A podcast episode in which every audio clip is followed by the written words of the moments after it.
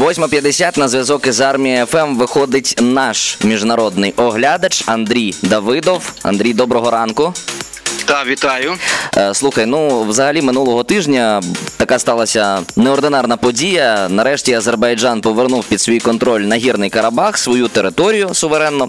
І, власне, цей конфлікт, який тривав дуже-дуже довго, цікаво було б з тобою обговорити з позиції того, які висновки може зробити Україна із цього. Тому давай почнемо. Конфлікт між вірменами та азербайджанцями в Нагірному Карабасі почався ще в радянські часи, якщо я не помиляюся. Розкажи, будь ласка, що саме призвело до цього конфлікту? Відповідно, цей конфлікт триває навіть, я б сказав би, не те, що десятиліття, століттями, адже на Південному Кавказі, що вірмени, що азербайджанці специфічно розселені.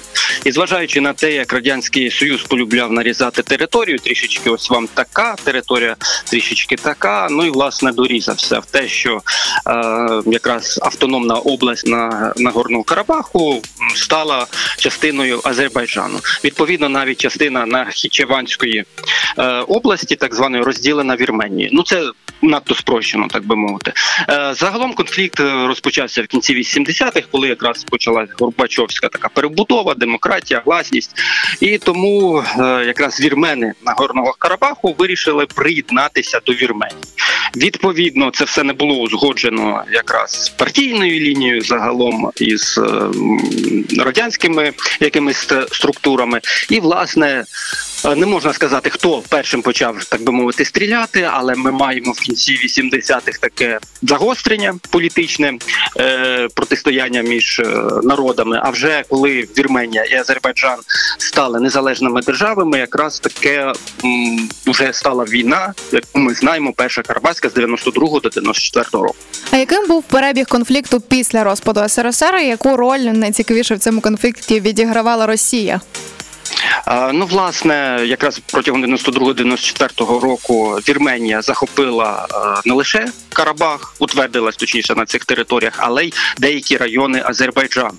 Зробила таку зону безпеки, якщо можна так назвати. Власне, Росія, що під час Першої Карабаської війни, що під час Другої 2020 року, вона, можна так сказала, нібито була нейтральною. Насправді підтримувала більше, звісно, вірменів зброю, але і азербайджанці також не залишалися осторонь. Тобто, вони, росіяни, намагалися бути нібито над конфліктом, але намагалися таким чином і поширити свій вплив. Нагірний Карабах минулого тижня капітулював, як ми вже говорили. Як це трапилось? Більш детально розкажи, будь ласка, і чому росіяни не змогли втримати цю територію у власній орбіті? Власне, знов трішки забіжу назад. Протягом 92-94 року саме вірмени перемогли. Ця територія стала такою невизнаною Нагірно-Карабахською республікою.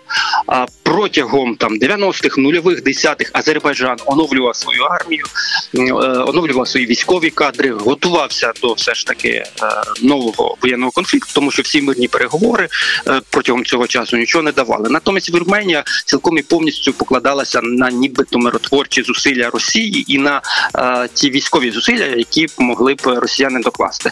Але знов-таки росіяни були не зацікавлені в вирішенні цього конфлікту, насправді поширення свого впливу. Виключно це. В 2020 році Азербайджан все ж таки зумів значну частину територію, передусім свою окуповану вірменами, повернути, частину Нагорного Карабаху також повернув. І ті мирні договори, які були заключені в 2020 році, в листопаді, якраз протягом 3 років то виконувалися, то не виконувалися. І знову вірмени не мали тієї вже сили, а росіяни не мали також військової потуги. Той миротворчий контингент, як виявився, він просто так після вторгнення до України взагалі нічого не міг на Південному Кавказі втілити, вчинити, якщо Азербайджан, припустимо, захоче повернути повністю під контроль. Власне, це все далося в знаки, і Азербайджан на своїй території, тут треба зазначити, відповідно до міжнародних договорів, почав повертати цю територію під свою юрисдикцію. Але чи буде прагнути Вірменія реваншу? Зараз ні, тому що все ж таки і політично, і військово варто зазначити, вірмени програли, але тут найголовніше, щоб ті проросійські сили, які зараз качають Вірменію, все ж таки не здійснили переворот, про який говорять. Непрямими методами Росія намагається тиснути на вірменів, говорять, що то все вірмени у всьому винні. Ну, на жаль, проблема вірменів те, що вони, можна так сказати, цілком і повністю віддалися Росії. Тобто вважали, що вона в скрутний момент допоможе. Зараз вірменів треба підтримувати в тому, щоб вони все ж таки інтегрувались до Заходу. Ну, а Азербайджан все ж таки повернув свої території і мусить теж демократичним правовим шляхом все ж таки поширювати, поновлювати свою владу на ці території. Ну і врешті-решт, який досвід від конфлікту в Нагірному Карабасі може бути корисним для України і які висновки для себе ми тут можемо зробити? Ну, найперший, найголовніший висновок – те, що Росію можна перемагати, і найкраще це робити тоді, коли вона ослаблена. Азербайджан цим моментом скористався, ну а другий момент – те, що покладатися лише на мирні якісь там перемовини, воно це, звісно, добре, але коли є також міцна армія, потужна армія, сучасна армія, так навіть і переговори ведуться набагато краще. Угу. Дякуємо тобі величезне. Андрій Давидов, наш міжнародний оглядач, щойно був в ефірі на Армії FM.